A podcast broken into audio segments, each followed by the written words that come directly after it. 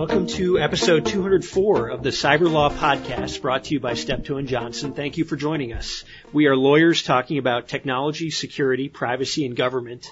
Uh, our fearless leader, Stewart Baker, has abandoned us this week in favor of joining his grandchildren on the ski slopes of the American West. Uh, so we're going to do our best to muddle through without him today. Joining me for the news roundup is Jamil Jaffer. He's the founder of the National Security Institute at George Mason. He's director of the National Security Law and Policy Program at George Mason. He works for IronNet Cyber and does many other things. Thanks for joining us, Jamil. Thanks for having me, Brian. Uh, and I'm Brian Egan. I'm a partner in Steptoe and Johnson's International Regulation and Compliance Practice, formerly the legal advisor to the State Department and the National Security Council. So, Jamil, uh, over the weekend we've seen a lot of ink spilled on the Bob Mueller indictments. Yeah. Uh, much attention focused on these indictments that are unveiled on Friday. Just to review the bidding, although I'm sure everybody listening to this already knows, uh, the Deputy Attorney General unveiled an eight-count indictment uh, signed by the special counsel against a Russian entity called the Internet Research Agency, Yeah. and then two Russian companies and 13 Russian entities. The indictment alleges very generally that the defendants set out to defraud the United States for the purpose of interfering with the U.S. political and electoral processes, including the presidential election of 2016. So, what does this indictment really tell us, and what doesn't it tell us, Daniel? Well, I think what it definitely tells us is the Russians were involved in our election, uh, that they sought to undermine our confidence in our, in our electoral system, in our political system, and that this is an ongoing effort, because as we can see, it didn't end with the election, it went on past the election. Um, and to be fair, I think that we remain in the throes of an ongoing Russian covert influence operation to undermine our ability, the ability of our government to function and Americans' confidence in our own uh, political process and electoral system. And you see it playing out in a variety of ways, whether it's the uh, back and forth between the White House and the intelligence committees, uh, the White House and the FBI, the FBI and the intelligence committees. Um, everyone's sort of sniping at one another, and a lot of this is created by questions about what happened with Russia, who was involved, who wasn't involved, um, and how did this go down. And, and truth be told, no matter what you think of what happened during the election time frame, the Russians have been very successful in um, in this whole effort. Uh, so, yeah, lots of sniping, lots of people claiming wins or non-wins uh, over the weekend. Um, wha- from the pure legal aspect of the indictment, are, are we looking at convictions? Are we looking at prosecutions? Yeah, I mean, I don't think so, right? I mean, get, getting jurisdiction over these defendants, uh, these Russian defendants, or the Internet Research Agency, the trolls, um, you know, I think it's going to be hard to do. I don't think they're going to voluntarily travel to a place where we can get them. Uh, they're probably going to hang out in Russia and not leave. Um, that being said, I do think what is interesting about the indictment, and you know, the indictment is innovative in, in certain ways. The um, the notion of bringing a conspiracy to defraud the United States uh, to prevent the Federal Election Commission from enforcing its regulations about um, about foreign interference in elections. That's an interesting, and innovative use of the conspiracy charge, um, in my view. Um, and I know there's some debate about this out there in legal academia about this. Um, but I do think that it's innovative. And I think what's interesting about it is what it really does is it allows uh, the special counsel to go to folks, um, including Americans potentially, and say, look, you know, you thought I didn't have charges to bring for conspiracy or collusion or whatever word you want to use because that's not a thing. Uh, well, here are some charges that show it might very well be a thing, right? Now, whether he'll be successful, he would be successful if there were a trial. It's unclear, right? Unclear whether those charges would survive, but at least the special counsel believes he's got the ability to bring the charges. The grand jury has bought it, and that's enough. And that's enough to put pressure on defendants, uh, potential defendants, um, and to say to them, look, maybe you ought to cooperate. And that really is part of what the Mueller investigation is about right now. It's about building up that, that sort of, uh, cooperation, uh, group, uh, to see how far he can get to find out what more information he can get about what happened and what didn't happen during the election and in the aftermath. Yeah, I- along those lines, uh, the indictment also talks about the Foreign Agent Registration Yeah. Act, the FARA, which is one of the least used Yeah. criminal laws Yeah. in the books. Uh, again, probably giving people pause, not only in this context, but others to think about what the heck is this law? What does it mean? What do I need to do? Um, also uh, released earlier today uh, in terms of expanding the scope, making people cooperate. Uh, and something that uh, is more near and dear to law firms around town was an, uh, an indictment against a former hapless Skadden associate Yeah. uh, who was accused of making false statements in connection with his representation of a Ukrainian government entity. Yeah. Uh, I'm not. I'm not sure we can read anything into that other than poor former Skadden associate who find himself on the bad side of these charges. But anything well, to make of that, Jamil? You know, poor him. I mean, you know, lying to the federal officials is something you probably ought, ought not do. Um, if in fact he did that, uh, that's what he's accused of. He's also accused of uh, of destroying evidence. Uh, probably not a great play. Once you're if you're a lawyer, you should probably know better. Um, so all of these things concerning uh, both for him and for the law firm, which apparently is cooperating and says they terminated him last year. Um, interestingly, um, you know, Mr. Uh, uh, this this uh, uh, uh Van Wazer Van der Zwaan. Van der Zwaan. Van der Zwaan, um, you know, is uh, the son-in-law of a Russian billionaire. Um. Now, you know, who knows if there's any connection there or whatever, but it's an interesting fact, um, and, uh, and concerning. Obviously, the Russians very involved, interested in what's happening in Ukraine. Um, you know, supportive of the efforts of, um, well, there was a, there's a debate about what, what side the Russians supported here right. with Yanukovych and Tymoshenko, you know, Tymoshenko and, uh, you know, the effort to, uh, to go after sides. her. Well, yeah, I mean, this is a Russian play, by the way. You'll notice that the trolls, uh, in the, in the, uh, in the, in the complaint filed by special counsel played both sides of the game, right? And so, you know, there's been a lot of debate about who are they trying to elect and what are they trying to do, and there's been quite a bit of debate about that. One thing I think is interesting about it is, What's clear is they were trying to monkey with the system and to put us at one another's throats. And, you know, to that end, you know, I think the president and the former president are right. They've succeeded phenomenally well in doing just that thing and, and making it harder for this president to do his, his job, but also it would have been very hard for Hillary Clinton to do her job had she been elected. And so a very interesting and, and you know, smart, quote unquote, smart play by the Russians, uh, very effective at least, uh, much more effective than I think that we've historically been in covert influence operations.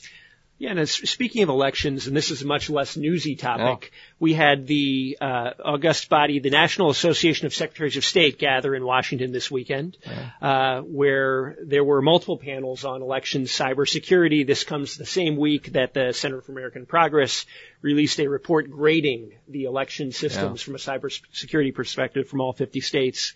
Now, uh, Jamil, the center, uh, gave out uh, A's, B's, C's, D's, and F's. Actually, didn't get any A's. No A's. A few B's, yeah. mostly C's, D's, C's, and F's. Yeah. You know, from your academic perspective, I imagine I can only imagine the concern that your students might uh, yeah. express faced with those grades. But what are the problems here? Fair. Uh, and what do, what do you see? Are these are these state and local problems? Are these federal government problems? Are they m- m- both? Well, so they're primarily state and local problems in the sense that state, lo- states and localities run these elections day to day, and they're the ones who buy the voting machines, they're the ones who certify the results and the like.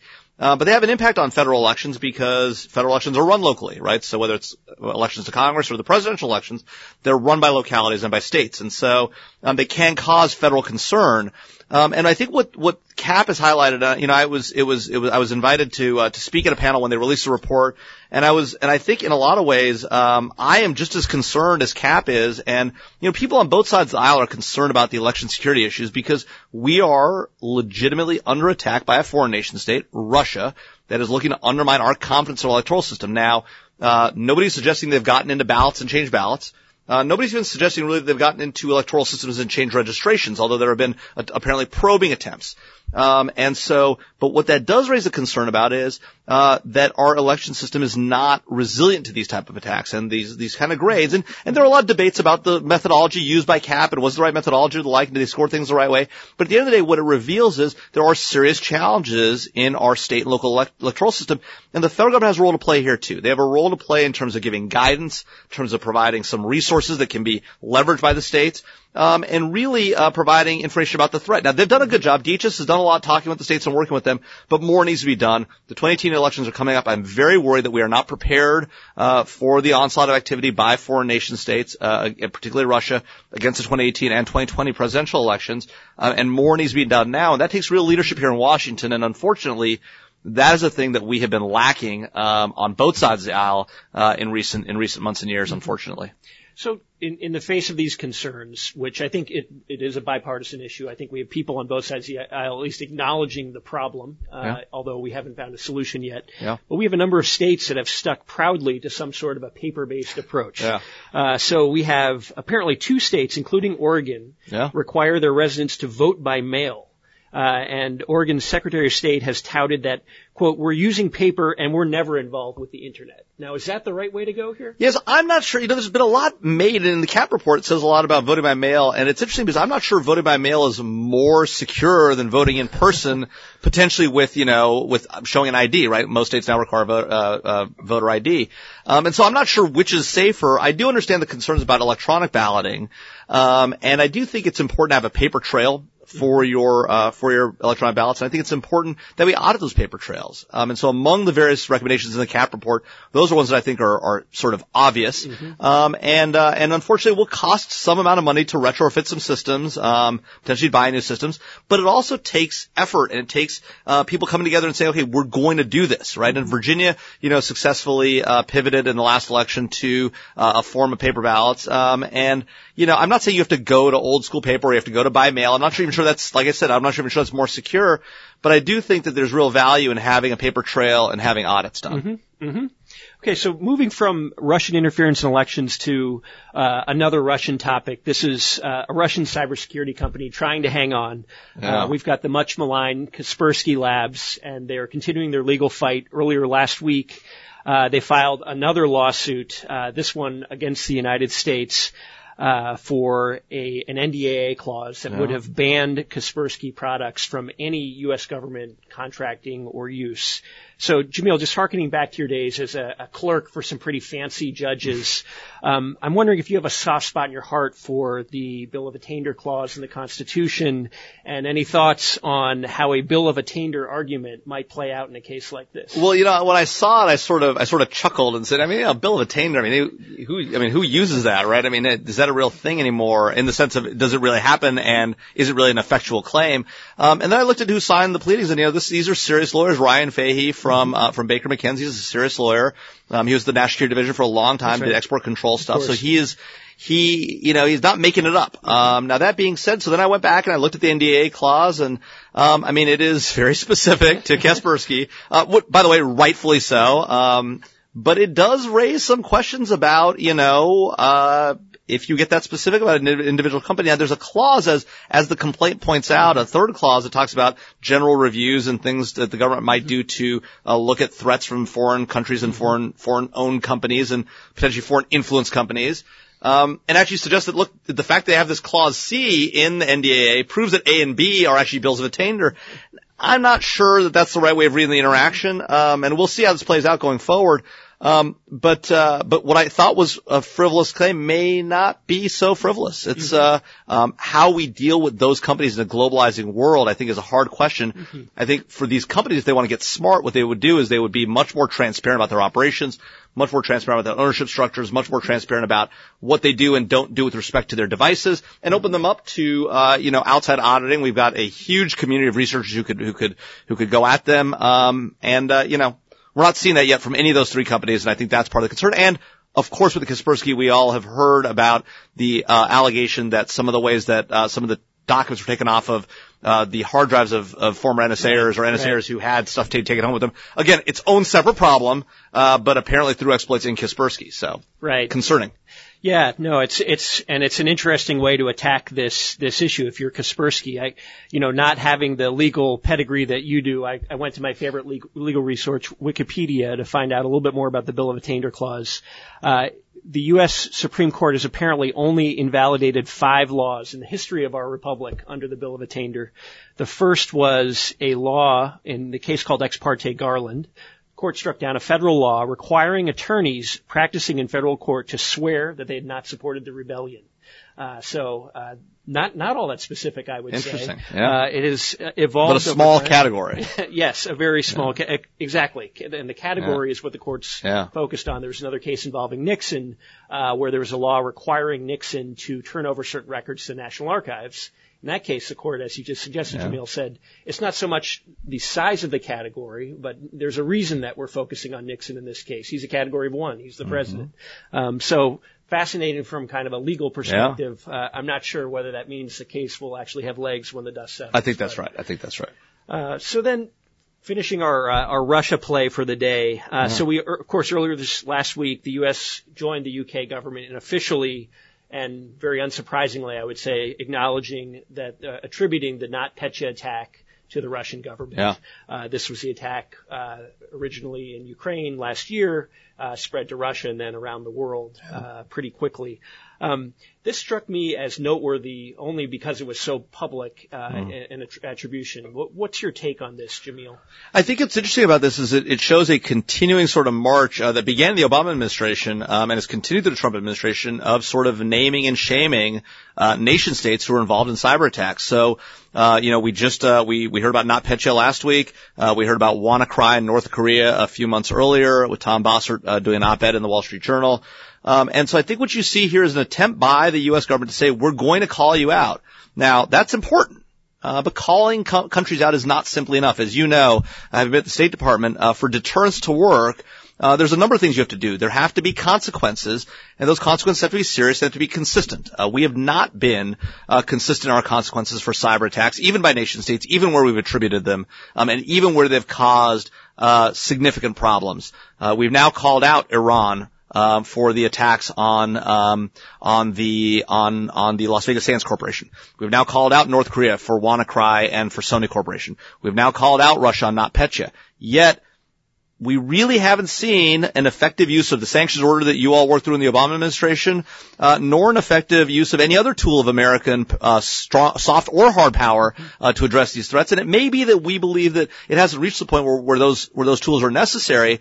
But then you can't be surprised if nation states continue to charge forward um, and conduct these attacks and and increase them until they get to the point of pain where we're going to exact consequences. And so, um, again, deterrence.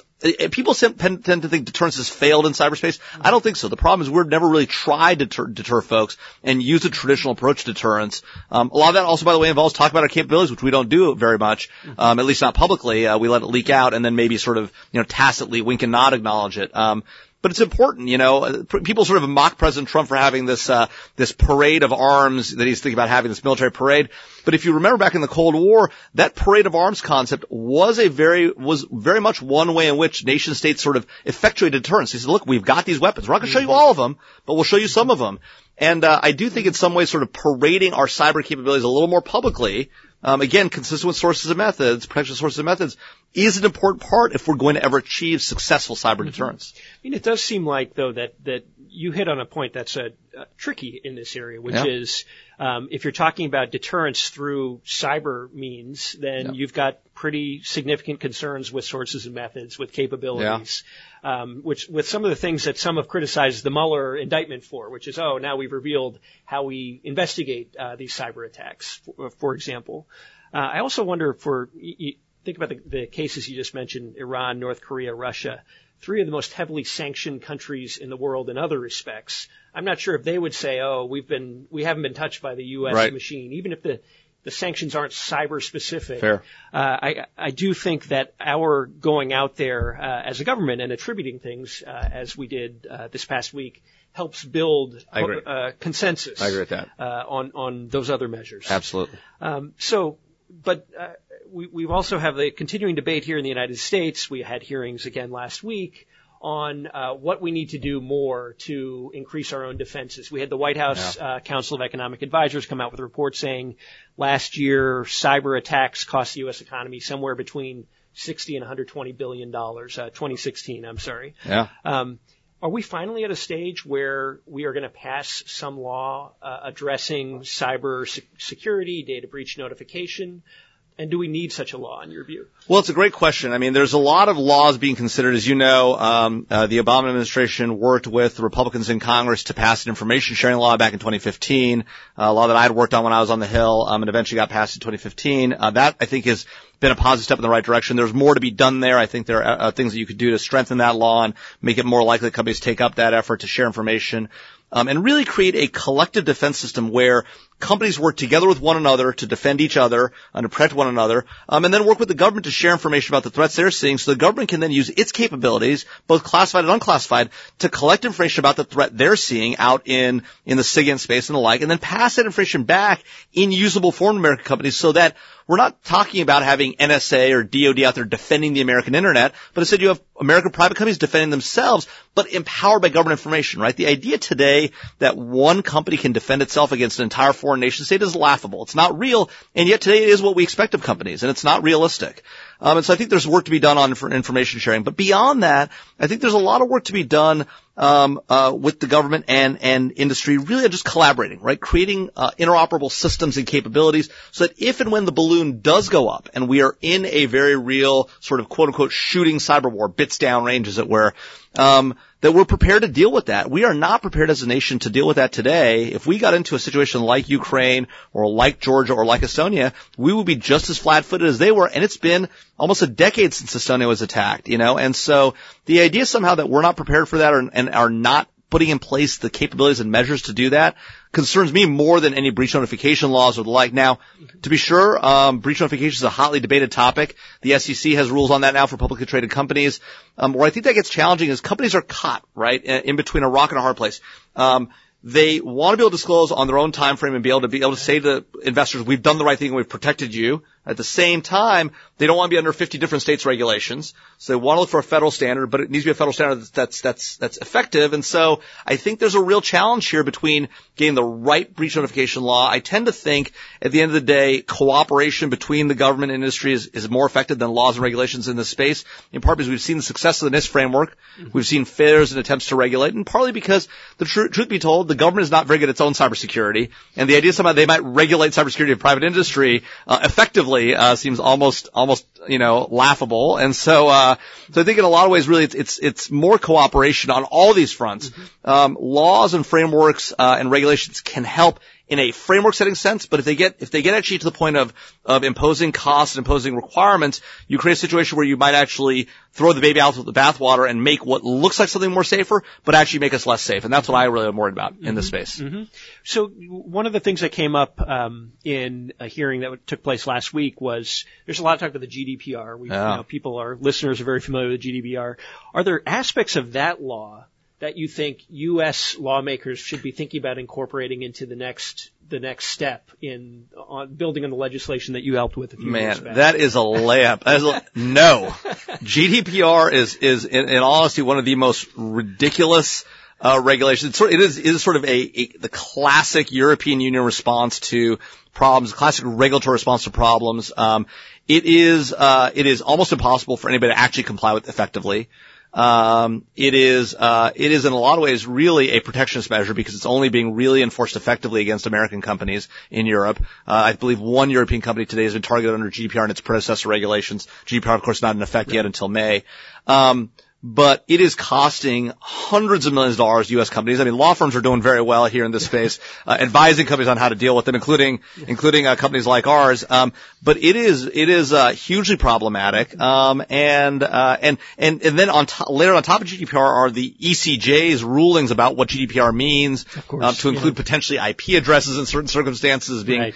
per, you know prote- protected information, which is just I mean I, I don't know how you effectively conduct business without collecting some measure of IP addresses. Um, so it's very problematic, um, and I do worry a lot about it. And it's sort of an example of why regulation in this space is not that smart. And ostensibly good sounding privacy supportive regulations, which by the way, we should all be supportive of privacy, right? Our, our forefathers came from uh, a perspective of being very concerned about overweening government influence um, and wanting to protect our privacy and our and our and our civil liberties. Um, but but the uh, European methodology and GDPR probably ain't it. Uh, one last thing I would mention is you know we've got a I'm working with the Federal Society on a very interesting uh, regulatory transparency project where we're working to look at uh, regulations, particularly in the cyber and privacy space, um, and addressing some of these things like GDPR, which are concerning. Um, and I do worry that uh, that you know our reaction to a lot of these things is well let's regulate the solution in you know, instead of figuring out how to cooperate and work together, industry and government together uh, to find a better outcome. And a lot of ways in, in this highly uh, evolving, rapidly moving space, that might be the better play. Okay, well, let's leave it there for today. Uh, that very helpful, and uh, you, you're right. Law firms get a lot of questions about GDPR. I can only imagine what a U.S. law that had a cause of action like the one in the GDPR might create here in the United States. Or the penalties, four percent of global turnover. I mean, I, that is astound, an astounding amount of money. Uh, fair enough. So th- thanks to Jamil for joining us today. This has been episode 204 of the Cyber Law Podcast brought to you by Steptoe and Johnson. Don't forget that if you suggest a guest interviewee and they join us on the show, we will send you one of our highly coveted Cyber Law Podcast mugs. So please do send your suggestions into cyberlawpodcast at steptoe.com. Coming up, we will be joined by Nathan Sales, who's the ambassador at large and coordinator for counterterrorism at the State Department, among many other guests. And we hope that you will join us uh, in those episodes as we once again provide insights into the latest events in technology, security, privacy, and government.